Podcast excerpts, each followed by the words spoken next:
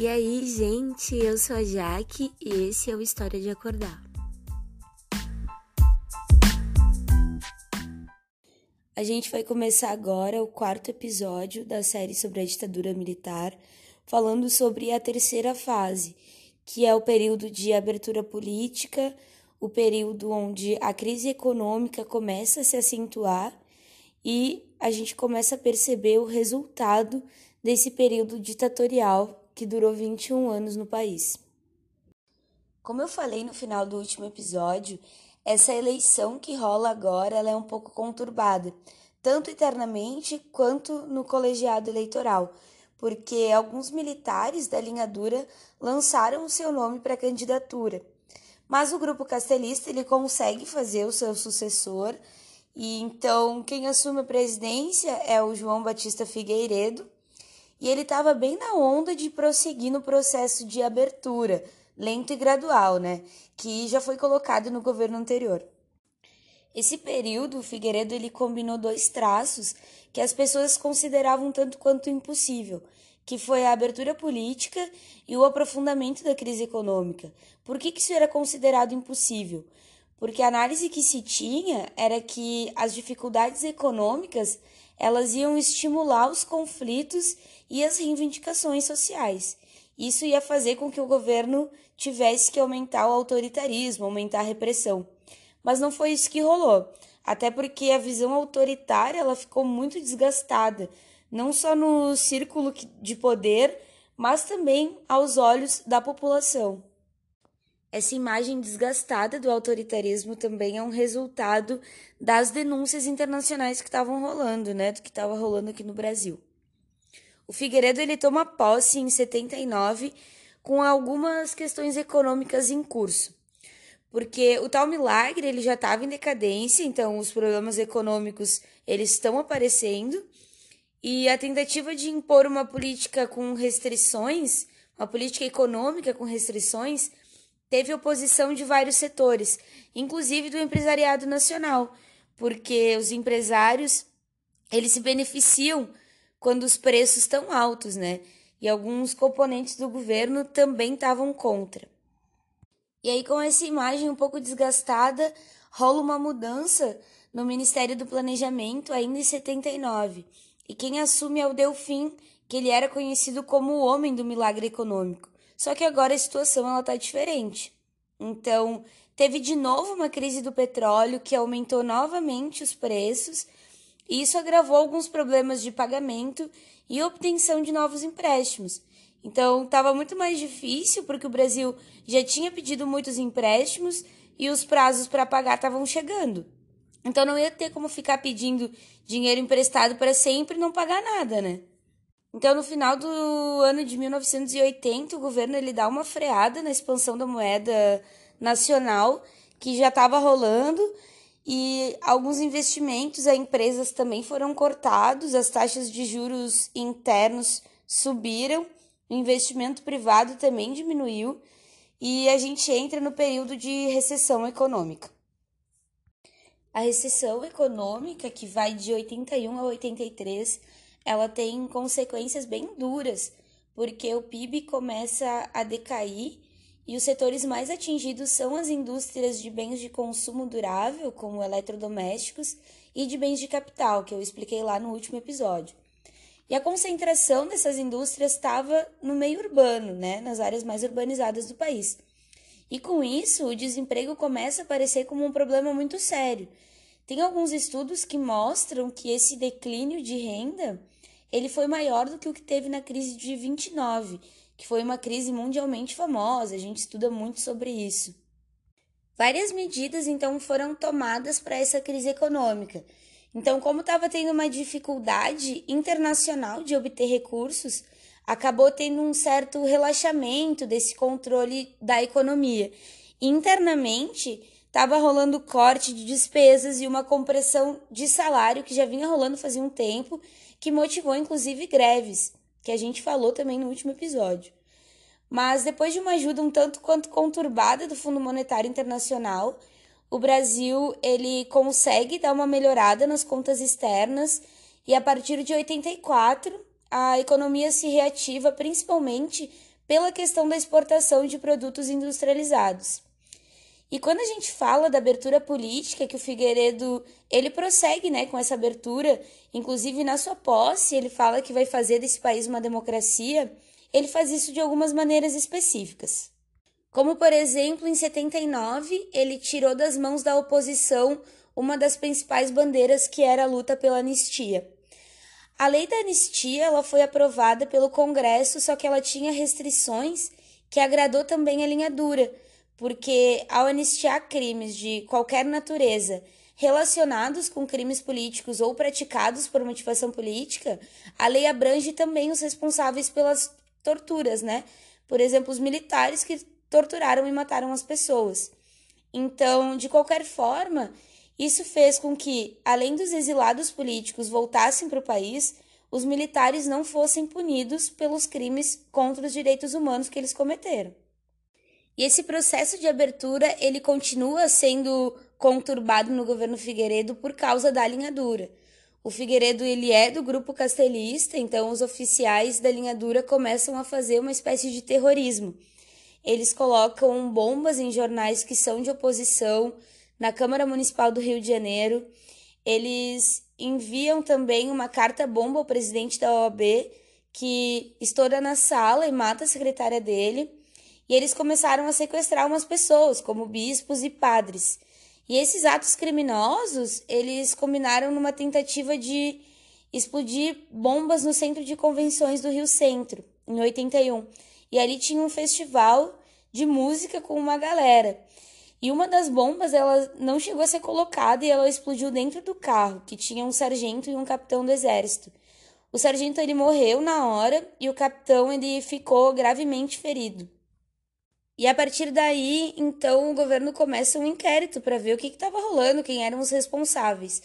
Só que esse inquérito, ele foi conduzido de uma maneira que os responsáveis não foram acusados, eles foram isentados da responsabilidade. E o governo ele tem um papel nisso de conduzir para que nada acontecesse.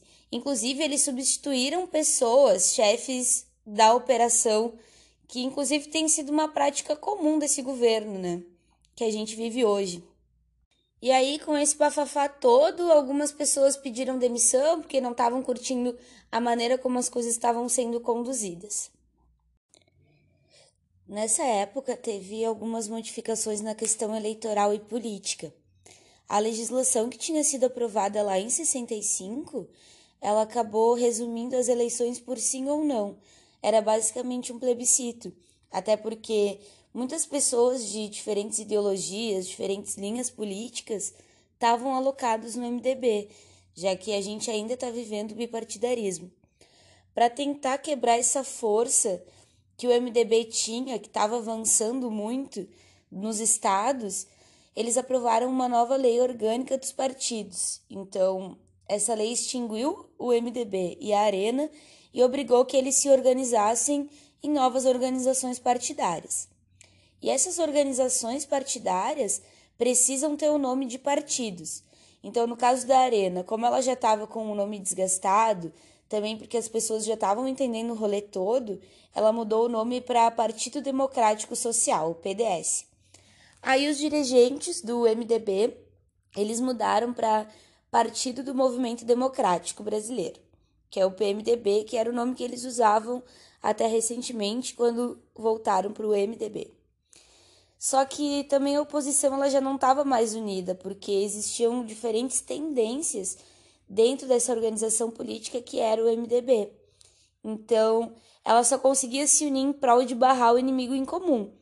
Mas aí, à medida que esse regime autoritário ele foi dando mais abertura, as diferenças ideológicas e pessoais elas começaram a aparecer mais, porque já tinha espaço para cada um disputar a sua linha política.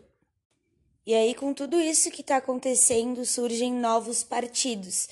É quando surgiu o PT, por exemplo, quando surge o PDT com o Brizola, e também tem o Partido Popular.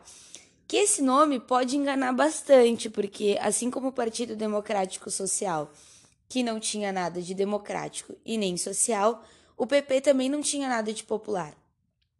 O PP reúne alguns conservadores que estavam alocados no MDB e que iam de carona nas camadas da burguesia, que eram favoráveis a uma transição para a democracia, mas sem grandes mudanças. Essa diferenciação de posições políticas, ela consegue ser refletida também nas organizações sindicais, porque nessa época a gente não tinha as grandes centrais sindicais que nem a gente tem agora. E é nesse momento que surge, por exemplo, a CUT em 83 e depois surge a Central Geral dos Trabalhadores, que são as duas centrais sindicais do país e que elas têm algumas perspectivas opostas e que ao longo da história política elas acabam tendo alguns embates políticos importantes. A gente chega então nas eleições de 82 e o Figueiredo mantém o calendário que já estava previsto para novembro, mas tem algumas mudanças para essas eleições. Por exemplo, o eleitor ele era forçado a escolher candidatos de um mesmo partido em todos os níveis de representação. Então, eles eram obrigados a votar em uma pessoa por exemplo, do PDS, em todos os níveis, porque se não votasse, o voto era considerado nulo. E apesar das restrições que já tinham, como a Lei Falcão ainda estava em vigor, essas eleições possibilitaram um debate mais amplo. E aí, em novembro, 48 milhões de pessoas foram às urnas para votar, e essa foi a primeira vez que teve voto direto desde 65. O resultado das eleições foi bem interessante para a gente conseguir analisar, conseguir entender esse processo de abertura política que está rolando. Porque o PDS ele tem uma vitória maior, resultado também daquele processo obrigatório de poder votar em pessoas só de um partido, senão o voto era considerado nulo. Mas ele foi seguido do PMDB, do PDT, do PTB e também do PT, que consegue emplacar alguns candidatos. Então, nessas eleições de governador, a ala da oposição teve algumas vitórias bem expressivas. A gente vê nomes como Brizola voltando a se eleger, que era um nome bem famoso de uma esquerda e que estava exilado do Brasil por causa da ditadura. E aí, depois dessa mudança política, as coisas elas estavam um pouco mais abertas, né? E foi uma abertura lenta e gradual, assim como era o planejado desde o início do, do governo castelista mas ainda não podia se votar para presidente. Então é aí que inicia a campanha famosa das diretas já, que era para ter a votação para presidente. Esse movimento das diretas já foi articulado por membros da oposição da Câmara dos Deputados para que as coisas retornassem, a democracia retornasse. Então, a divulgação da emenda Dante de Oliveira, como era chamada, teve repercussão em vários grupos mais politizados das capitais e das grandes cidades. Uns membros, por exemplo, do PMDB e do PT passaram a organizar alguns comícios e passeatas, onde a população colava em peso e se colocava em favor da escolha direta para presidente. Então, com essa repercussão que teve, essas manifestações se tornaram um movimento gigantesco e até hoje é conhecido como uma das maiores manifestações populares que já rolou no Brasil. As diretas foram marcadas então por esses comícios, onde algumas figuras que foram perseguidas pela ditadura militar estavam, principalmente membros da classe artística. A gente tem fotos aí famosas do Chico Buarque, do Caetano Veloso, na, nesses comícios, no palco, com algumas camisetas escrito diretas já, eu quero votar para presidente e também alguns políticos e alguns representantes de movimentos que militavam pela aprovação desse projeto de lei. Em 84, em janeiro, cerca de 300 mil pessoas estavam na Praça da Sé em São Paulo. Três meses depois, um milhão de pessoas estavam no Rio de Janeiro. E algumas semanas depois, foi mais de um milhão e meio de pessoas se mobilizando pelo fim da ditadura e pela volta das eleições diretas. Mas mesmo com todas essas manifestações, elas ainda eram na rua. Existe uma grande diferença das coisas acontecerem na rua e as coisas acontecerem dentro da instituição burguesa do Estado.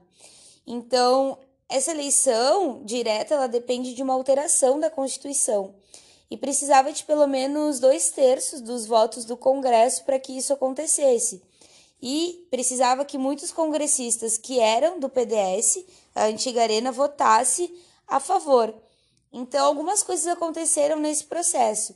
Essa emenda constitucional que pretendia introduzir as eleições, que ficou conhecida como Dante de Oliveira, que é o nome do deputado que apresentou ela, ela foi votada sobre grande expectativa popular. Então, as pessoas estavam ao redor, inclusive de Brasília, o Figueiredo ele impôs o estado de emergência com medo de que a galera tomasse o Planalto, mas na primeira votação ela não passou, faltaram 22 votos. O fato de não ter sido aprovada causou uma grande fúria popular. Então, a galera continuou indo para a rua, falando que a luta continua e não parou de pedir pelas eleições diretas. Só que as eleições indiretas começaram a ser organizadas a oposição ela lança a candidatura de Tancredo Neves, que foi apoiada pelos 10 governadores de oposição, e o PDS ele lança o Paulo Maluf. Então, acaba causando inclusive uma grande insatisfação esse nome, causa uma racha no partido. E algumas pessoas do PDS passam a apoiar a candidatura de Tancredo Neves e do seu vice, José Sarney.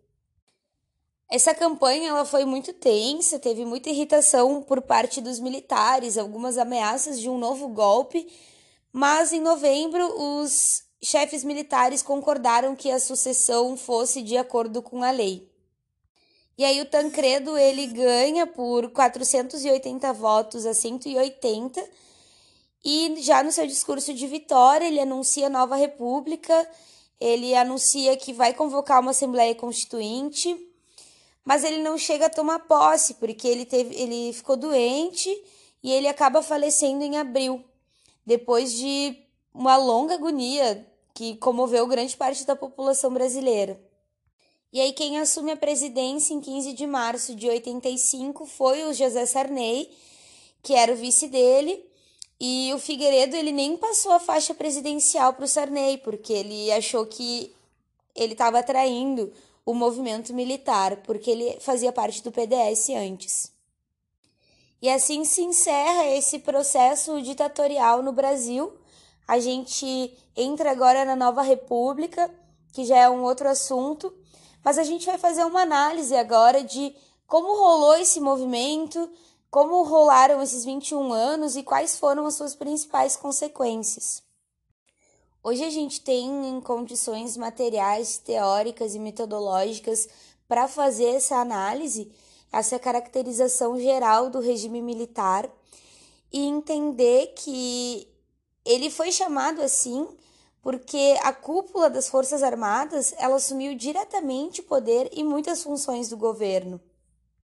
Apesar da cúpula das Forças Armadas ter assumido o poder, ela não era homogênea, então existiam diferentes linhas ideológicas dentro desse, desses governos que passaram durante esses 21 anos. Essas linhas ideológicas, elas interferiam na maneira de governo de cada presidente. Então a gente tem ali os períodos mais sombrios, os períodos de mais repressão. A gente vê agora no final da ditadura militar esse período de maior abertura política. Mas também a gente não pode esquecer que existiam civis e empresários que estavam partilhando desse poder, que estavam se beneficiando com todas as coisas que estavam acontecendo no Brasil. Esse movimento todo da ditadura militar, ele privilegiou setores da burocracia do Estado, principalmente dirigentes das empresas estatais, que não eram só militares, mas também uh, alguns grupos de empresários a gente caracteriza esse período também como muito autoritário, né? Muito arbitrário, e a gente consegue ver as diferenças entre o regime representativo e o regime militar. Porque agora quem estava mandando não eram os políticos profissionais, mas sim era a alta cúpula militar, com os órgãos de informação e repressão. E essa burocracia também era o que comandava o Estado, Estado como instituição, né? Outra questão importante para a gente dar fechamento a esse período histórico é entender que o regime pôs fim ao populismo, o que significa que a classe operária ela deixa de ser utilizada como um recurso de poder. Então, a classe operária, os estudantes, os camponeses, eles perdem um pouco da força, não da sua força organizativa, mas da sua força representativa para o Estado. Esse regime não foi só um instrumento da classe dominante, ela foi um benefício da classe dominante. E na questão econômica, a gente tem algumas mudanças que são bem pontuais, como eu já trabalhei nos, nos últimos episódios. Teve essa questão dos empréstimos externos, o estímulo do ingresso do capital estrangeiro, que foram elementos essenciais para financiar e promover esse desenvolvimento econômico que rolou nessa época, mas isso resultou numa dívida externa muito grande. E assim fez com que o regime rompesse com a prática do governo que estava rolando lá na época do Goulart, que era baseada nesse esquema populista que tinha tentativa de promover o desenvolvimento autônomo a partir da burguesia nacional, né? Então, a gente está encerrando agora esse ciclo da ditadura militar. No próximo episódio, eu vou falar um pouco sobre a transição, né? Esse final da ditadura militar, o que, que vai rolar no início do próximo governo. Não vou trabalhar sobre o próximo governo, porque isso já é um outro eixo temático. E depois a gente vai ter os episódios sobre a resistência, sobre futebol, que eu já tinha falado também nos episódios anteriores. Mas eu quero frisar aqui novamente a importância da gente não fazer revisionismo histórico com esse período que foi tão conturbado na história do Brasil, onde pessoas sumiram, pessoas desapareceram por uma falsa guerra que foi criada, uma falsa tentativa de golpe comunista que criaram no Brasil. Então, a gente não pode dizer que a ditadura não existiu, porque ela existiu, ela matou, ela perseguiu, ela torturou pessoas, ela sumiu com pessoas. Existem hoje ainda mais de 100 corpos que nunca mais foram encontrados. Então, a gente negar essa parte da história do país também é um projeto político. Então, a gente não se posicionar também é uma posição. Espero que vocês tenham curtido esse episódio. A gente se vê nos próximos e obrigado por me ouvirem.